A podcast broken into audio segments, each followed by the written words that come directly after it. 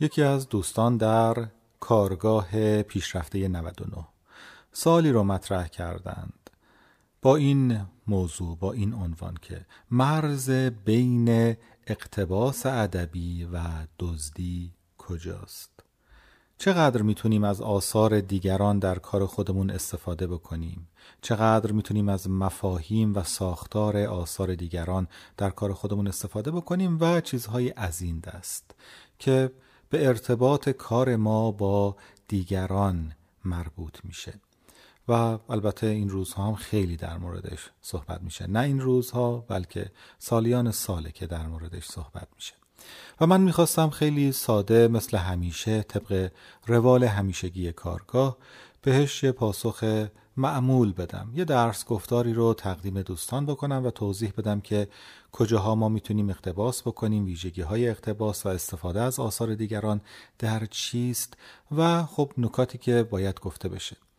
اما هر چقدر بهش فکر کردم دیدم این موضوع خیلی مهمتر از اون چیزیه که به نظر میاد. خیلی ابعاد مختلفی داره. به خیلی مسائل اجتماعی و زندگی روزمره ما بستگی داره و خیلی از دردهای ما ریشش در همین پرسشه.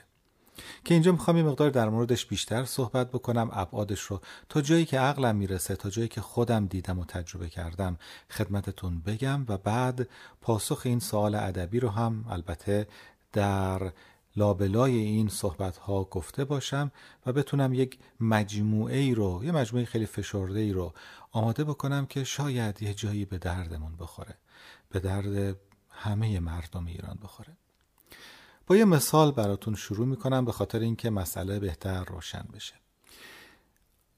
دوستی داشتم که چند وقت پیش می‌خواست یک مؤسسه ای رو واگذار بکنه. خب یه جور NGO بود و سالها کار کرده بودن 15 سال 20 سال بود داشتن کار می‌کردن. اصلا مسئله ثبتش مسئله ارتباط با مردم کارهای فرهنگی که انجام می‌دادن خیلی زحمت کشیده بودن. و حالا بعد از 15 20 سال می‌خواستن اینو واگذار بکنن. یه دفتر کوچولویی هم داشتن و همه کارا اونجا انجام می‌شد. خب طبق روالی که همه جای دنیا هست وقتی شما یه business ی رو یک کسب و کاری رو درست می‌کنید یه اعتباری کسب می‌کنید می‌تونید اون رو بعد از یه مدتی به دیگری واگذار بکنید. یه ارزشی داره کار شما زحمت شما یه ارزشی داره یه اعتباری داره. و شما اون اعتبار رو به دیگری واگذار می‌کنید و می‌تونید بعد خودتون رو بازنشسته بکنید و از اون اعتبار در ادامه زندگیتون استفاده بکنید. مثل خیلی از شرکت های بزرگ دیگه دنیا. مثلا مایکروسافت که می‌بینید امروز دیگه تقریبا بیل گیتس درش خیلی نقشی نداره. این رو به وجود آورده ولی بعد سهام اون رو در بورس به فروش رسونده یا به هر حال تبدیلش کرده به یک شرکتی که دیگران درش سهام دارن و اعتبار خودش رو واگذار کرده و ارزش و اهمیت مایکروسافت به چهار تا میز و صندلی و در و دیوار و یک مثلا ساختمون نیست. به اون کاری است که در طول زمان انجام شده. اعتباری است که کسب شده. یا فرض کنید مثلا شرکت بنز. شما امروز بخواید یک کارخونه ماشین سازی تأسیس بکنید. این که از ابتدا بخواید برید و مثلا ماشینالات رو بیارید و بذارید و ماشین تولید بکنید اتومبیل تولید بکنید یک مسیره اینه که بخواید یه اتومبیل تولید بکنید و آرم بنز رو روش بذارید یک دنیای دیگه است. همون ماشینالاته. شاید همون کیفیته. اما چیزی که شما می‌تونید به قیمت چند برابر بیشتر بفروشید اعتبار بنزه اعتباریه که پشت این کلمه و این نام وجود داره. و البته مجموعی از مفاهیم مجموعی از استاندارد هاست مجموعی از تجربیات که اگر به شما منتقل بشه کیفیت کار شما بی نهایت میره بالا مشتری شما خواستر میشه و الاخر همه اینها باعث میشه که شما توانمندتر باشید. پس اینها اعتبارهایی هستند که ما به یکدیگر منتقل می‌کنیم و این اعتبارها رو از کسی می‌گیریم و خودمون رو پرورش میدیم و در طول زمان اون رو به کسی دیگه هم ممکنه منتقل بکنیم. حالا این دوست ما می‌خواست این کار رو بکنه مثل همه جای دنیا که حتی یک بیزینس کوچولو یه مغازه کوچولو یه آرم کوچولو رو ممکنه کسی بعد از این مدتی که به وجودش آورد بفروشه و کسی دیگه میاد از همون آرم از همون اعتبار استفاده می‌کنه. اما خیلی عجیب بود. هر کسی که میومد و حالا اون مؤسسه رو اون کارو می‌دید گفت به به چقدر خوب چقدر شما زحمت کشیدید. اما بلا فاصله بعد از این که می‌خواستن کار رو شروع بکنن یا قراردادی ببندن می‌گفتن خب حالا ما که باید اسم خودمون رو بذاریم اینجا. خب این که باید مثلا آرمش عوض بشه. این که باید برنامهش این شکلی عوض بشه و هر کسی که میومد می‌خواست در واقع تمام اون چیزهایی رو که وجود داره خراب کنه و نام خودش رو لوگوی خودش رو اعتبار خودش رو اونجا بذاره. و بعد بهش می‌گفتیم آخه آدم حسابی تو که نیومدی چهار تا تیر تخته بخری نیومدی که مثلا یک اتاقک بگیری و بری اینجا کار بکنی. اتاق که در شهر کم نیست تیر و تخته و میز صندلی که کم نیست. این چیزی که اهمیت داره اعتبار اینجاست. اینه که شما بیای و مثلا یه شرکتی رو بگیری و بخوای همه چیز اونو از صفر دوباره درست بکنی. اینکه در واقع یک کار از بنیان اشتباهه. و بعد دیدم چقدر ما این اشتباه رو همه جا داریم تکرار می‌کنیم. یادم اومد زمانی که نقدهایی در مورد کار گلشیری میخوندم و خیلی ها می‌گفتن بابا گلشیری که اصلا نویسنده نیست. شازده احتجابش اثر خوبه که اونم کپی برداری از روی خشم و حیاهوی ویلیام فاکنره. این که مثلا کپی برداری از اونه. این که دزده. این که خودش کاری نکرده. اینو نگاه کنین. این جمله رو نگاه کنید از کار فلانی برداشته. این اثر رو نگاه کنین ساختار شبیه فلانیه. و یه جور احساس این که انگشتت رو دراز کرده باشی و توی آثار دیگران دنبال رد پای دیگران بگردی و به محض اینکه یه جمله شبیه کار یه نفر دیگه پیدا کردی بگی فلانی دزده. فلانی خلاقیت نداره. این اثرش بی ارزشه. مثل خیلی از رفتارهای دیگه که در اجتماع انجام میدیم حالا من براتون یه مثال می‌زنم به خاطر اینکه نشون بدم چقدر این ریشه در یک اتفاق وحشتناک فرهنگی داره. ببینید حافظ رو در نظر بیارید. ببینید چقدر حافظ از شعرهای دیگران در کارش استفاده کرده. اصلا ما سنتی در ادبیاتمون داشتیم به نام استقبال. می‌رفتن به استقبال کار یه نفر دیگه یه شاعر بزرگ دیگه. تا خودشون رو یه جوری به یک سنت بزرگتر به یک کار بزرگتر به یک کلیت بزرگتر وصل کنن. شما تو شعر حافظ می‌بینید که پر از ابیاتیه که از سعدی استقبال کرده از خاجوی کرمانی استقبال کرده از دیگران. حتی یه جاهای تقریبا نام می‌بره. خود سعدی هم همینطور. و هر کس دیگه ای یه علت بسیار ساده و بزرگ داره. آثار از دل همدیگه ریشه می‌گیرند و رشد می‌کنند. هیچ چیزی از صفر ناگهان خلق نمیشه. و وقتی که حافظ میره و از شعر سعدی مثلا استقبال می‌کنه دزدی نکرده خودش رو کوچیک نکرده. کارش اقتباس کار سعدی نیست بلکه ریشه دوونده در اون سرمایه‌ای که سعدی در زبان فارسی به وجود آورده و از اون سرمایه داره استفاده می‌کنه تا خودش بیشتر رشد بکنه. مثل یک شرکت مثل یک شرکت سهامی که یک نفر به وجود میاره و کسی دیگه میاد اون شرکت رو می‌خره اون اعتبار رو می‌خره و با اون کار می‌کنه و اون رو گسترش میده و تبدیلش می‌کنه به یه چیز تازه تر اصلا همین اعتبارها هستند که باعث رشد و خلاقیت میشه. حالا شما مثلا در نظر بگیرید یه نویسنده مثل جویس یه نویسنده مثل همینگوی یه نویسنده مثل ویرجینیا وولف. خب تا ما بستر اون رو نشناسیم تا ندونیم که از دل چه سنتی بیرون اومده اشارهاش به چه آثاریه اشارهاش به چه مفاهیمیه چه زیبایی و ظرافتی درش وجود داره که در یک بستر فرهنگی داره حرف می‌زنه. خب درکی ازش نخواهیم داشت لذتی نخواهیم برد. و به راحتی اونو می‌تونیم بذاریم کنار. مثل شعر حافظ. زمانی که حافظ شروع می‌کنه به شعر سرودن مردم شعرش رو از حفظ می‌کنند تو صف نونوایی این ور اون ور زمزمه می‌کنند. چرا؟ چون زیباییش رو درک می‌کنند. چون نیازی بهش دارند. چون می‌تونن ازش استفاده بکنن. این چطور اتفاق میافته؟ به خاطر اینکه در یک سنت فرهنگی رخ داده. تا اون نیاز وجود نداشت. تا آدمهایی وجود نداشتند که زرافت زبان فارسی رو درک بکنن.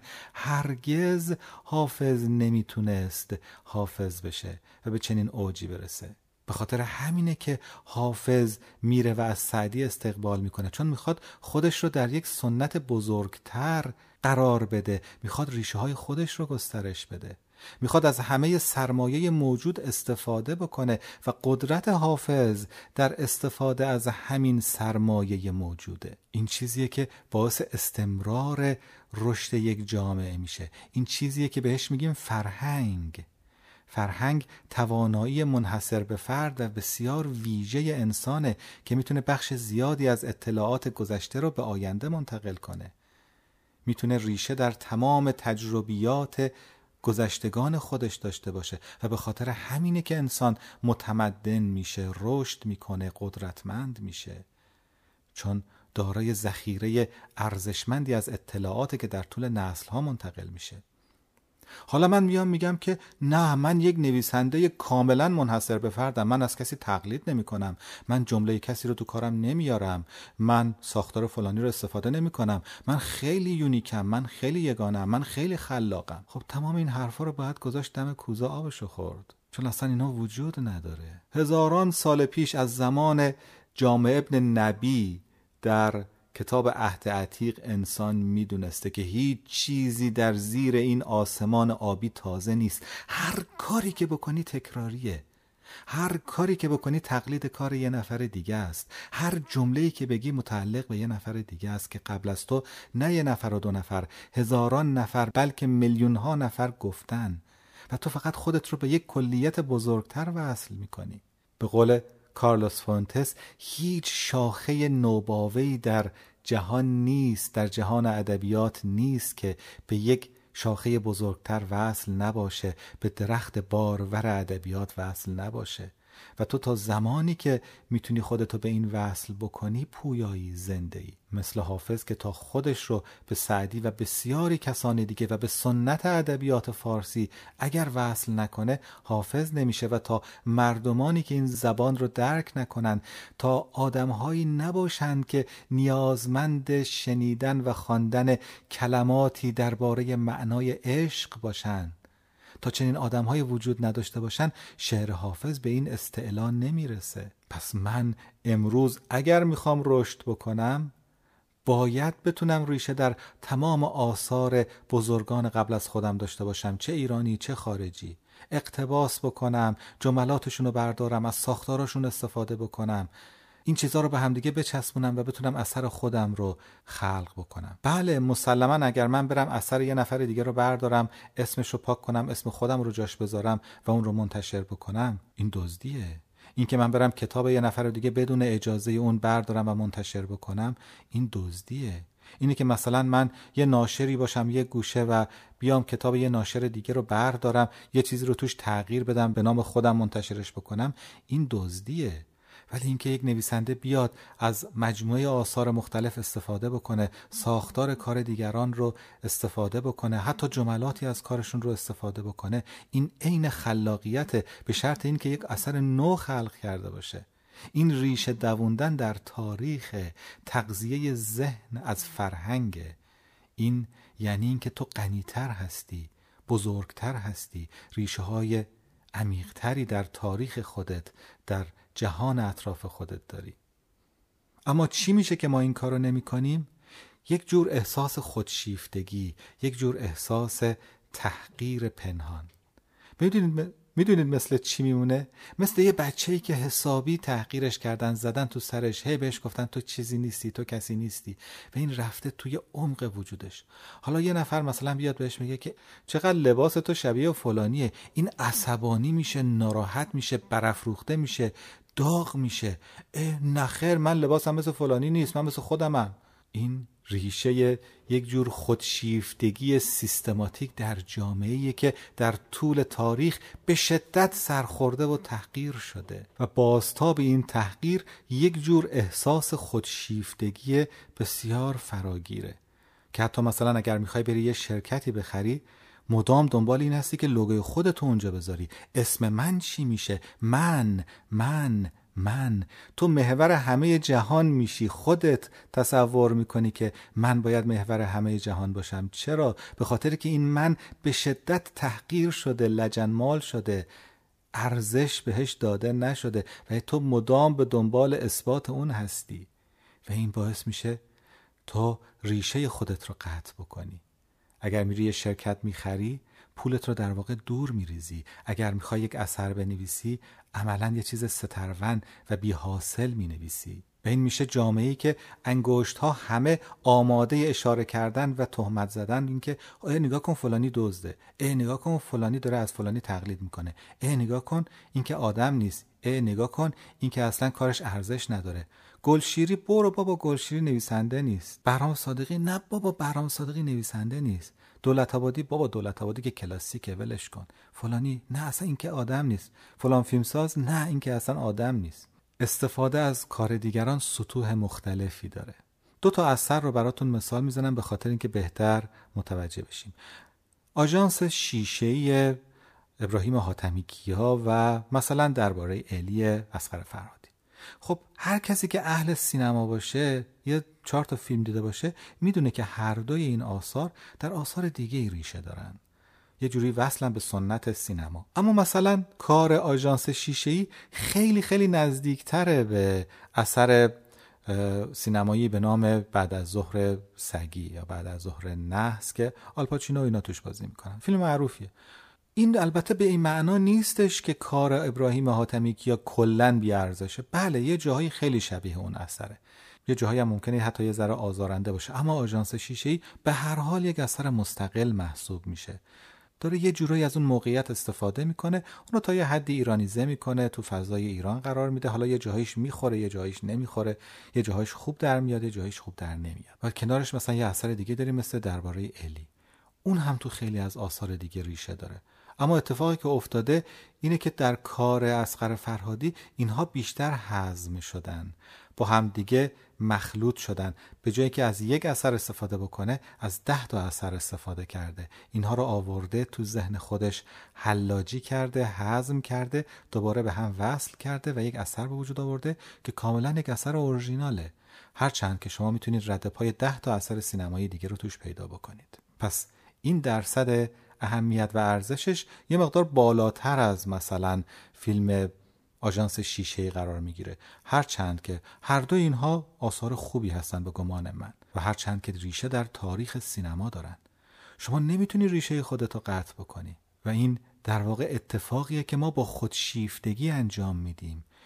ما با خودشیفتگی در واقع تبر برمیداریم و ریشه خودمون رو از فرهنگ جدا می‌کنیم. از تاریخ جدا می‌کنیم. از همه آثاری که می‌تونن ذهن و زندگی ما رو تغذیه بکنن جدا می‌کنیم.